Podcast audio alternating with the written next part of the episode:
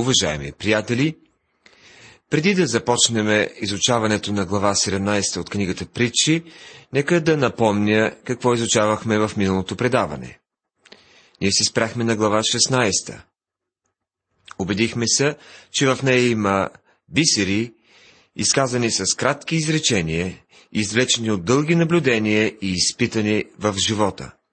Всички те са благословения за нас. Чуйте първият стих на глава 17. По-добре сух залък и спокойствие с него, отколкото къща, пълна с пиршества и къвга. Този стих е много сходен по смисъл с 15 глава 17 стих.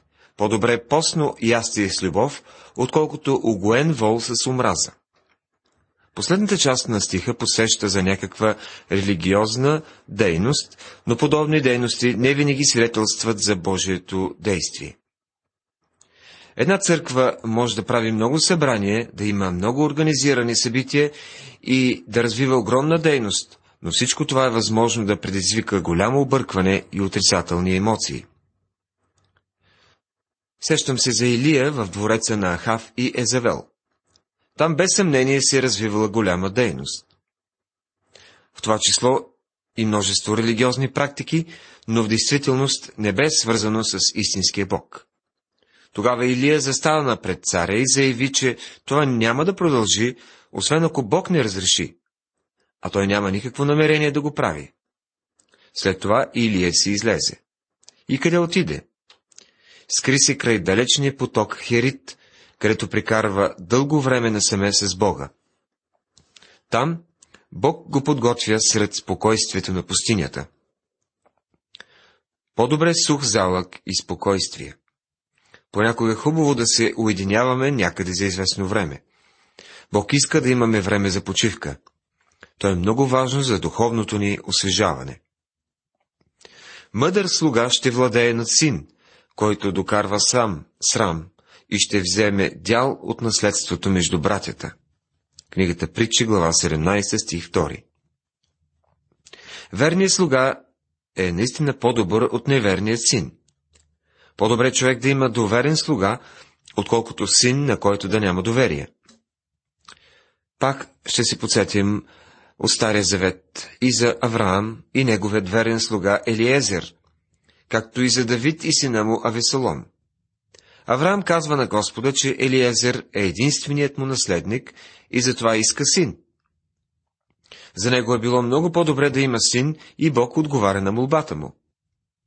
Но ако на сина не може да се вярва, ако прилича на Авесалон, който открито се обявява срещу баща си, то без съмнение е много по-добре човек да има добър и верен слуга. Давид е имал до себе си николцина верни мъже, които остават с него до край. Чуйте и третия стих. Топилнята е за среброто и пеща за златото, но Господ изпитва сърцата. За да се получи чисто сребро, добитата в мините руда трябва да се загрее, докато се разтопи, за да падне шлаката и да остане само чистият метал. Същото въжи и за златото. То бива поставено в пещ, където се отделя от отпадъците. Така и Господ поставя служителите си в огъня, за да може да изработи нещо в тях. Той изпитва сърцата ни, за да ни укрепи. Бог иска да направи по-добри синове и дъщери от нас, за да може да ни използва за прослава на името си. За Бога ние сме по-ценни от среброто и златото. Затова не бива да се обесърчаваме, когато ни изпитва в което вие се радвате, макар и за малко време да поскърбите сега, ако е потребно, в различни изпитания. Така че изпитването на вашата вяра по-скъпоценно от златото, което е приходно. Но пак се изпитва чрез огън да излезе за хвала и почест и слава, когато се яви Исус Христос. Първо послание на Петър, първа глава, 6 и 7 стихове. Бог използва този метод на работа. Бог е имал цел, допускайки Йов да премине през пеща на изпитанието. Той има цел и като изпраща на апостол Павел трън в плътта. Бог има цел и като позволява онзи период на мъченичество да сполети църквата. Всъщност, горенията оформят църквата и тя никога не е била по-богата духовно, отколкото през онзи период. Един от проблемите сред християните днес е спокойствието и охолството. Същият проблем е сполетял и Израел. Мойсей говори за него във Второзаконие 32 глава, 15 стих. Но Есурун затластя и ритна. Ти затластя, надебеля, огои се и остави Бога, който го направи и презря канарата на спасението си. Боя се, че днес има много затластели светии. Те имат всичко, но пак се оплакват и критикуват. Такива хора изобщо не допринасят за Христовото дело. Затова Бог трябва да постави светиите, които смята да използва, в огнената пещ, за да може да ги подготви за свои инструменти. Една жена свидетелства с писмо, че се молила да опознае по-добре Господа, да може да израсне в благодат и познание на Него. И какво прави Господ в нейния живот? Изпраща и рак. Някой ще каже, няма начин Бог да направи такова нещо. Но понякога Бог действа именно по този начин. Някои казвали, че Бог е изпратил рак, защото не му се покорява. Част от това може и да е вярно. Бог обаче не го допусна от злоба. Той не го направи, понеже ни мрази или защото е зъл. Направи го по един любящ начин и това се действа за добро на тази жена и Господ се е прославил в живота й. Синовете на синовете са венецът на старците и славата на синовете са техните бащи. Книгата Притчи, 17 глава, 6 стих. Много от вас ще оценят този стих. Синовете на синовете, ще рече внуците. Славата на синовете са техните бащи. Децата са привързани към бащите си, но синовете на синовете са венецът на старците. Тази притча е много вярна. Може би сте чували за оня старец, който казал на друг старец. Разказвал ли, разказвал ли съм ти за моя внук и показвал ли съм ти негова снимка? Другият отговорил, не, и ти благодаря, че не си го направил. А другият казал, ако само знаех колко прекрасно нещо са внуците, щях да ги имам даже преди децата си. Верно е, че те са истинска радост и истински сплотяват семействата. Детето обича баща си, но дядото е привързан към внука си. В него е съсредоточена обичта му. Изобличението прави повече впечатление на благоразумния, отколкото сто бича на безумния. Книгата Притчи, 17 глава, 10 стих. Някой ще каже, познаваш ли бедния Еди кой си? Той е чудесно Божие дете, но виж само какви неприятности има. Бог като че ли смъмря светиите си, като изпраща беди в живота им. Така Бог ги обучава, понеже те са мъдри. Мъдрият човек се вслушва, вслушва в изобличението. Безумният не се вслушва. Даже Бог да наложи гърба му с стото яги, няма да има никакъв ефект. Когато видите някой безбожник да преуспява, причината може да е точно тази. Този човек е такъв безумец, че независимо какво прави Бог с него, той не се променя. Господ Исус разказва за онзи човек, който съборил старите си хамбари, за да построи нови и да се бере в тях житото си. Той имал успех и разширява бизнеса си. Няма нищо лошо в това да си построиш нов хамбар. Лошото е, че човекът е бил безумец. Бил е безумен, защото го не е направил нищо за вечността. Изобличението от Господа не би го променило. Поправлението е за децата, за вашите деца, а наказанието е предназначено за престъпниците. Какво ползват парите в ръката на безумния, за да купи мъдрост, като няма разум? Пита мъдрецът в 16 стих. Има много момчета от заможни семейства, които са нямали никакво желание да отиват в престижен университет. Мястото им не е било там. Не, че не са могли да си вземат изпитите, но не са имали желание за това. Сърцата им са били другаде. Не трябва да смятаме, че всеки непременно трябва да има висше образование. Добре е всеки човек да има достъп до висшето образование, но не трябва младите да бъдат насилвани да учат там. Много млади хора просто нямат нужните качества, затова пък и не желаят да учат. И това няма нищо общо с финансовите възможности. Тук се касае за желание. Вярвам, че всяко бедно момче, което наистина иска да учи, трябва да има тази възможност. Врата за него трябва да бъде отворена. Приятел обича всякога и като брат се явява в беда. Притчи 17 глава, 17 стих. Този стих напомня за Юнатан, който бе чудесен приятел на Давид. Приятел обича всякога. Юнатан обича Давид, докато свири в двореца и докато се крие, за да спаси живота си от цар Саул. Въпреки, че Юнатан е син на Саул и наследник на трона, той обича Давид. Прекрасно е човек да има такъв приятел. Ако някой не ви обича всякога и при всякакви обстоятелства, той не ви е приятел. Едно от големите разочарования в живота е да имаш до себе си човек, който твърди, че те обича и че ти е приятел. Но когато дойде тежък момент, разбирате, че той изобщо не ви е обичал. Той си казва вашият Юда Искариотски или Ависалом, който ви предава. Който роди глупак, за скръп му е, и бащата на безумния няма радост. Книгата Притчи, 17 глава, 21 стих. Тази мисъл отново се повтаря няколко пъти в книгата Притчи. Бащата, чието син върши добро, е изпълнен с радост. Той постоянно ще говори за момчето си. Но ако има син, който не се справя добре, бащата мълчи и никой не чува от него за сина му. Веселото сърце е благотворно лекарство, а унил дух изсушава костите. Книгата Притчи, 17 глава, 22 стих.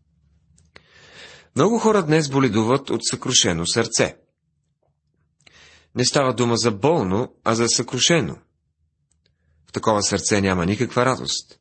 Тези хора живеят в постоянна унилост. Подобно писание подхожда и на много християни. Бог иска сърцето ни да е весело. Той желая да си прикарваме страхотно. Общението ни в църква трябва да носи радост и удовлетворение. Трябва да се веселим и да хвалим Бога, когато се събираме заедно. Днес ние сме прекалено сковани и издържани. Безбожният приема подкуп от пазвата, за да изкриви пътищата на правосъдието. Притчи 17 глава 23 стих. Ето ти корупцията, която е от най-дълбока древност. Има най-различни начини за подкупване и тази практика е широко разпространена в нашия свят. Дори и безумният, когато мълчи, се счита за мъдър, който затваря устата си за разумен. Притчи 17 глава, 28 стих. В тази поговорка има и доза хумор. В нея си казва, че затворената уста се отплаща добре. Един фермер имал бавно развиващ се син. Хората казвали, че той не бил с всичкия си. Двамата отивали до града с пълна кола ябълки и бащата оставял сина да държи юздите, докато изпълнявал някоя поръчка. Синко, казвал той на момчето, не казвай нищо, защото иначе хората ще разберат, че си глупав. Момчето обещало, че няма да си отваря устата. Но до колата се приближил някакъв човек и попитал. Хей, по колко продаваш ябълките? Момчето не обелило и дума. Човекът попитал два-три пъти, но то само седяло и го гледало. Накрая човекът възкликнал. Какво ти има, бе, момче? Държи си като идиот. И си тръгнал. Като се върнал, бащата попитал момчето, как мина? А то му отвърнало. Не казах и думичка, но пак разбраха, че съм глупав. Уважаеми приятели, преминаваме към глава 18. Младежът, който се записа в училището на мъдростта, напредва. Надявам се, заедно всички ние да вървим с него и да научаваме духовните истини, скрити в тези притчи. Чуйте първия стих на глава 18. Човек, който се отлъчва, търси своето си желание и си противи на всеки здрав разум. Нека ви дам един превод, който може да ни помогне. Човек, който се отлъчва заради собственото си удоволствие, се противи на всеки здрав разум. Най-голямото разделение между хората се състои от две групи – спасени и погинали хора. Така ни разделя Бог. Той не ни дели на черни, бели, жълти или червени, както правим ние самите. Бог всъщност е далтонист в кавички. Библията действително отделя спасените хора от погиналите. Второ, във 2 Коринтани, 6 глава, 17 стих си казва Излезте и сред тях и си отделете, казва Господ, и не се допирайте до нечисто, и аз ще ви приема. Бог ясно казва, че людите му трябва да се отделят от всичко нечисто. Той има предвид най-вече идолопоклонството, аморалността и неприличните приказки на неспасените. Трябва да се отделим от нечистото. Това е истинско разделение. Отделете се от злото. Много е важно да го направим. Много хора наблягат на отделянето. Но те създават свои заповеди, които липсват в Библията и ги следват както смятат, че трябва да, да се отделят от останалите вярващи и така ще станат по-специални пред Господа. Смятат се за по-добри от останалите. Но по правило не, не са. Такива вярващи демонстрират много доказателства за действието на плътта в живота им. Има и друг вид силно разделение и то е сред неспасените. Откриваме, че точно това се има предвид в притчата. Става дума за човека, който се е отделил заради, заради собственото си удоволствие. Той отказва да слуша мъдър съвет. Юда говори за такива хора като отстъпници, като казва следното. Тези са, които правят разцепление. Душевни хора, които нямат духа или плътски хора, които нямат духа. Посланието на Юда, 19 глава, 19 стих. Те се отделят от всякакви хора или отделни личности, които биха могли да ги изобличат. Така се оформят свои собствени групички и стават особено неприятни. Обикновено те са отстъпници. Отделят се от истината. Такива хора без съмнение причиняват много скръп в този свят. Безумният не се наслаждава на благоразумието, а само на това, да изявява сърцето си. Книгата Притчи, глава 18, стих 2. Аз имам един сборник от съвремени поговорки. Някои от тях съответстват на притчите от Библията, които изучаваме сега. Ето ви една, която подхожда много добре на тази. Ако се замислям преди да говоря, после няма да се тревожа за това, какво съм казал. Това със сигурност е вярно. Чуйте и третият стих. С идването на безбожния идва и презрение, и с позора идва и безчестие. Друга съвременна поговорка казва Някои хора носят щастие, където и да отидат, други, когато си отидат. Според мен това много добре приляга на хората, описани в тази притча. Те носят и голямо нещастие в света. Думите от устата на човека са дълбоки води, изворът на мъдростта е бликащ поток. Притчи 18 глава 4 стих. Всеки истински вярващ в Господ Исус има Святия Дух. Господ застана в храма, когато на празника разпъване се изливаше водата и каза – ако някой е жаден, нека дойде при мен и да пие. Ако някой вярва в мен, както казва писанието, реки от жива вода ще потекат от отробата му. Евангелие от Йоанна, 7 глава, 37 и 38 стихове. След това Йоанн не разтълкува тези думи. А това, каза за духа, който вярващите в него щяха да приемат, защото Святия Дух още не беше даден, понеже Исус още не се беше прославил. Божието дете трябва да се научи да говори с силата на Святия Дух. Това е от голямо значение за представянето на Божието Слово и разкриването на Божиите неща. Не е добре да се показва пристрастие към безбожния, за да се унеправдава праведния в съда. Книгата Притчи, 18 глава, 5 стих.